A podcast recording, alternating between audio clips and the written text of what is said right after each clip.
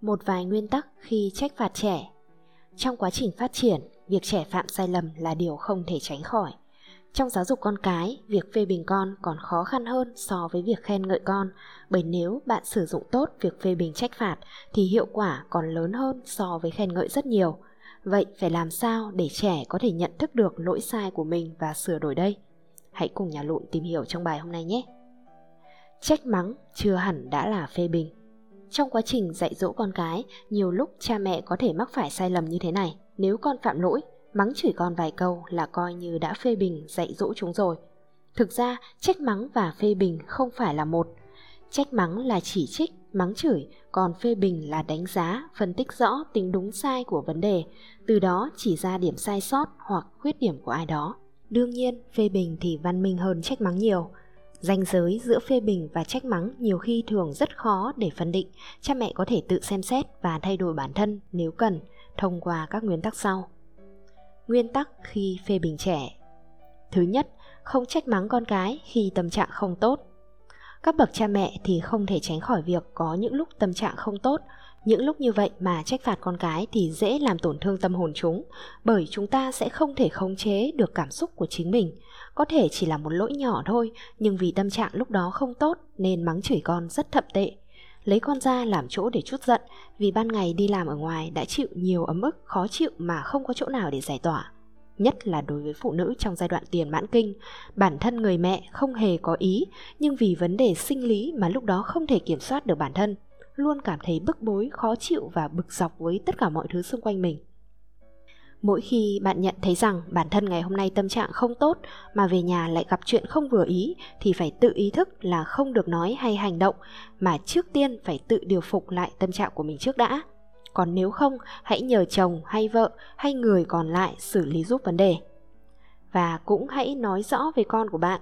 Hôm nay ở công ty có chuyện xảy ra khiến mẹ rất buồn và mệt mỏi.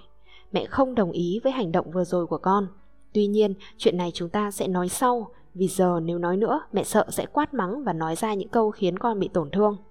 Sau đó, bạn hãy kiếm chỗ nào đó và điều hòa lại hơi thở, ổn định lại tâm trạng của mình Trường hợp lý tưởng nhất là con sẽ tự nhận ra lỗi sai và xin lỗi mẹ, đồng thời có hành động hay biểu hiện an ủi khi biết hôm nay mẹ gặp khó khăn ở bên ngoài. Việc kết nối cảm xúc với con là điều rất quan trọng mà nhiều bậc phụ huynh thường bỏ qua. Đứa trẻ nào thì cũng đều mong muốn làm vừa lòng và được cha mẹ yêu quý cả. Người lớn thì cũng vẫn là con người, cũng vẫn có cảm xúc vui buồn. Bạn đừng dựng nên một hình tượng cha mẹ không có cảm xúc. Bạn nghĩ rằng cha mẹ có trách nhiệm nên phải là người cứng rắn, không được thể hiện sự yếu đuối của mình trước mặt con cái. Tuy nhiên, đây là cách suy nghĩ sai lầm. Hãy coi con là một người bạn. Việc thể hiện sự yếu đuối trước mặt con ngược lại sẽ khiến trẻ cảm thấy có sự kết nối với bạn hơn. Có thể trẻ không giúp được cho bạn nhiều, nhưng bên trong con sẽ khơi lên sự cảm thông, từ đó trẻ cũng sẽ học cách sống sao cho có trách nhiệm hơn thay vì suốt ngày làm chuyện đối nghịch với cha mẹ. Ngoài ra, khi bạn cho trẻ thấy bạn đang gặp khó khăn, có áp lực và mệt mỏi nhưng bạn vẫn có thể kiên trì đứng dậy và tiếp tục làm việc sẽ cho trẻ một tấm gương sống về việc phải kiên trì vượt qua khó khăn và thử thách. Sự kết nối về mặt tình cảm là một điều vô cùng quan trọng trong nuôi dưỡng trẻ thứ hai không trách mắng con khi chưa hỏi rõ nguyên nhân đầu đuôi sự việc trước khi đưa ra phê bình hay trách phạt bạn nên cho con cơ hội để giải thích không nên chỉ lắng nghe một chiều hay không nên nhìn vào biểu hiện bên ngoài của vấn đề mà đã vội trách mắng con. Ví dụ, khi đột nhiên con không muốn đi học nữa, nhìn vào biểu hiện này, thay vì trách mắng bắt ép con đi học trở lại thì chúng ta cần lắng nghe và tìm hiểu nguyên nhân, xem tại sao con không muốn đi học. Ở trường liệu đã xảy ra mâu thuẫn gì giữa con với bạn hay giữa con với cô giáo hay con đang sợ hãi điều gì hay không? Hoặc như khi con đánh nhau với bạn chẳng hạn, nhiều cha mẹ không cần biết lý do, cứ nọc ra đánh rồi dọa luôn, không cho con cơ hội giải thích, không cần biết sự đúng sai. Trong trường hợp này, giả như đối phương là người gây sự trước thì sao? Nếu đối phương nói xấu người thân của con thì sao? Đúng không ạ?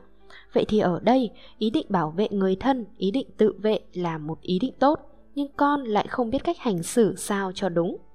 Và việc của bố mẹ chính là tùy từng trường hợp mà dạy con cách hành xử như thế nào cho hợp lý khi có trường hợp tương tự xảy ra vào lần tới. Một lưu ý nhỏ là cũng không thể bắt con đứng im chịu trận, mà nếu bị đánh thì phải chạy, chạy không được thì phải tìm cách phản kháng như gọi người, thậm chí học võ để tự vệ. sau đó báo lại với người lớn, sợ cô giáo không xử lý được thì phải nói với bố mẹ để người lớn giải quyết vấn đề. Không gây sự với người khác nhưng cũng phải biết cách tự bảo vệ chính mình.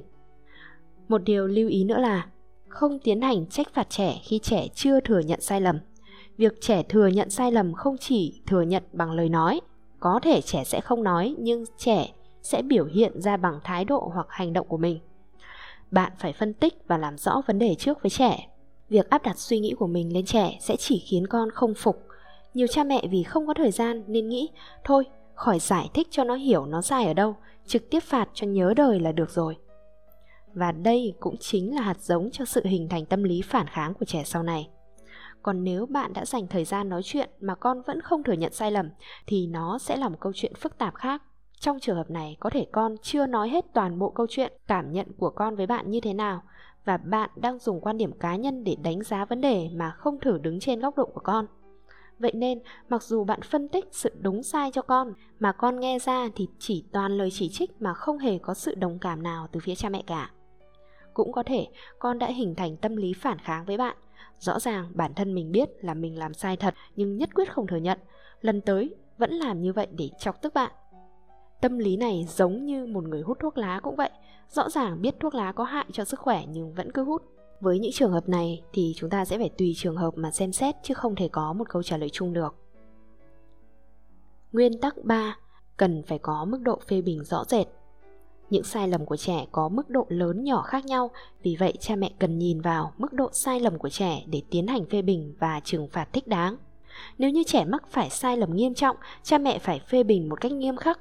Nếu như chỉ là lỗi nhỏ hoặc những tật xấu, cha mẹ có thể kiên nhẫn giúp trẻ sửa sai. Ngay từ khi còn nhỏ, kể cả từ khi 2-3 tuổi, cha mẹ nên phân biệt mức độ lớn nhỏ của sai phạm, từ đó mà đưa ra cách xử lý sao cho phù hợp. Ví dụ, khi con sang nhà bạn chơi, vì thích đồ chơi của bạn quá mà lén cầm luôn đồ chơi của bạn về nhà mà không hề có sự đồng ý của bạn hay người nhà của bạn. Lúc này, cha mẹ chỉ cần nghiêm giọng nói với con. Khi không được sự đồng ý của người khác, con không được tùy tiện lấy đồ của người đó. Đây là hành vi trộm cắp. Con muốn trở thành kẻ trộm sao? Lúc này nếu con có phần sợ hãi, mặc dù không nói ra nhưng bạn nhận thấy con đã biết việc mình làm là sai rồi thì không cần to tiếng mắng hay đánh con mà chỉ cần cùng con mang trả lại món đồ đó rồi dịu giọng nói với con. Từ sau, nếu như không phải đồ của mình thì dù con thích đến mấy con cũng không được lấy về. Còn nếu không, con sẽ phải hỏi mượn, hỏi xin người khác. Đồng ý với mẹ không? Nhiều khi chỉ cần nghiêm giọng nói là đủ, không cần trách phạt hay đánh con. Tuy nhiên với những lỗi nghiêm trọng mà nói lý lẽ không đủ thuyết phục, cha mẹ vẫn cần đưa ra hình phạt có sức gian đe để con không dám phạm phải nữa. Cha mẹ hãy tùy cơ ứng biến theo từng trường hợp nhé. Thứ tư, phê bình con một cách khéo léo và tế nhị. Sự khéo léo ở đây không chỉ là lời nói mà còn là hoàn cảnh. Dù còn nhỏ nhưng con cũng đã có lòng tự tôn của riêng mình và cũng cần được giữ thể diện. Nếu như phê bình trẻ giữa chốn đông người, rất dễ đẩy trẻ vào hoàn cảnh khó xử, đồng thời cũng sẽ làm tổn thương lòng tự tôn của trẻ. Điều này sẽ khiến chúng nảy sinh ra những suy nghĩ tiêu cực, một số trường hợp còn khiến trẻ mất đi sự tự tin và hình thành tâm lý tự ti như bản thân mình thật là người vô dụng, mình không giỏi việc gì cả, mình chẳng tốt đẹp gì cả, vân vân. Sau đó sẽ hình thành nên sự nhút nhát, không dám thể hiện bản thân. Cha ông đã có câu, lời nói chẳng mất tiền mua, lựa lời mà nói cho vừa lòng nhau. Nhiều cha mẹ hiện tại chắc đang nghĩ, mình sinh nó ra mà mình lại còn phải lựa lời mình nói với nó, mình lại còn phải nịnh nó hay sao? Dù con còn nhỏ, dù bạn đẻ ra con thật, nhưng hãy coi con là một người bạn, chứ không phải là một đồ vật, một thứ gì đó của riêng bạn. Vậy nên khi phê bình trẻ, bạn nên cân nhắc kỹ xem làm thế nào cho hợp lý. Khi trẻ mắc lỗi, cha mẹ nên cân nhắc đến các nhân tố thời gian, địa điểm, hoàn cảnh, tâm lý của trẻ khi đó. Từ đó mà tìm ra phương pháp phê bình thích hợp nhất để giúp trẻ nhận ra sai lầm của mình, có vậy mới đạt được hiệu quả giáo dục tốt. Nhiều bậc phụ huynh lại thích nói khuyết điểm của con cái trước mặt bạn bè để lấy uy vì nghĩ rằng chạm đến thể diện thì lần sau chúng sẽ không dám làm thế nữa vì sợ mất mặt. Thật ra, suy nghĩ như vậy hoàn toàn sai lầm. Phê bình trẻ trước mặt người khác không những làm tổn thương lòng tự tôn của con mà còn khiến trẻ hình thành tâm lý phản kháng bố mẹ. Lúc này trẻ sẽ nghĩ lúc nào bố mẹ cũng thích bêu xấu mình, không ủng hộ mình điều gì cả, mình có làm gì thì cũng chẳng bao giờ thuận mắt bố mẹ cả. Việc công khai khuyết điểm của con không những không đạt được hiệu quả phê bình mà còn ảnh hưởng đến mối quan hệ giữa bố mẹ và con cái. cha mẹ phải hết sức thận trọng với vấn đề này nhé. Thứ năm, không bới móc cả những sai lầm trước đây để mắng dồn. Phải phê bình và trách phạt đúng lỗi sai của trẻ.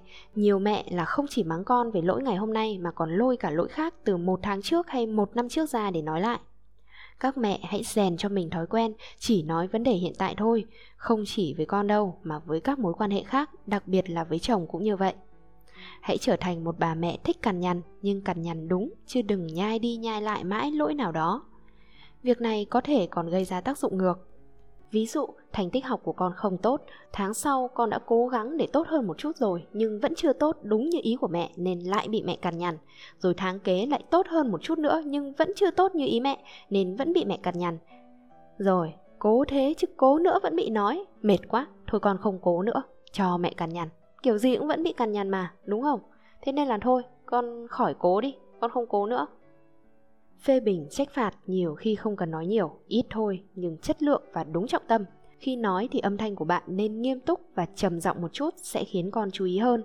Nhiều khi cha mẹ chỉ cần im lặng không nói gì thôi cũng đủ khiến con suy nghĩ, lo lắng, xem có gì bất ổn, từ đó mà nhìn nhận lại sai lầm của mình. Nhiều khi trẻ tự nhận thức được sai lầm của mình mà nó cứ cố tình làm để chọc tức bố mẹ cơ. Vậy mà lúc này bố mẹ mất bình tĩnh rồi tức giận có phải con đã đạt được ý muốn của mình rồi không? Có những trẻ vì tâm lý phản kháng với bố mẹ mà còn thấy vui vẻ khi mình chọc tức được bố mẹ nữa. Vậy nên trong trường hợp này, có lẽ im lặng lại là thượng sách. Với những mẹ mà hay nói nhiều mà đột nhiên im lặng bất thường là con sẽ sợ liền. Suy nghĩ ngay là xem rốt cuộc đang có biến gì lớn hay không ta, mà tự nhiên là im lặng bất thường như vậy. Khi cha mẹ trách mắng con cái, cần đặt bản thân mình vào vị trí của con và thử nghĩ xem nếu như mình là con thì sẽ thích được cha mẹ phân tích điều hay lẽ phải hay muốn bị cha mẹ mắng chửi. Sau khi đã nghĩ thông điều này, cha mẹ sẽ không muốn mắng chửi con nữa mà chuyển sang dùng lý trí để dân dạy con. Với một vài trẻ, một vài trường hợp thì cần mềm mỏng, nhưng cũng có trường hợp cần cứng rắn. Thương cho roi cho vọt cũng không phải là quan niệm hoàn toàn sai lầm đâu ạ với những sự việc tương đối nghiêm trọng hoặc lúc trẻ bướng bỉnh, cha mẹ cần phải cảnh cáo dạy dỗ trẻ thật nghiêm khắc để chúng biết rằng không được phép phạm những sai lầm như vậy nữa. Nhiều khi hình phạt nhẹ quá hoặc chỉ nói mồm sẽ không đủ sức gian đe. Cha mẹ cần linh hoạt trong trường hợp này nhé. Chủ đề hôm nay đến đây là hết rồi. Cảm ơn tất cả mọi người đã chú ý lắng nghe. Xin chào và hẹn gặp lại mọi người trong những chủ đề tiếp theo.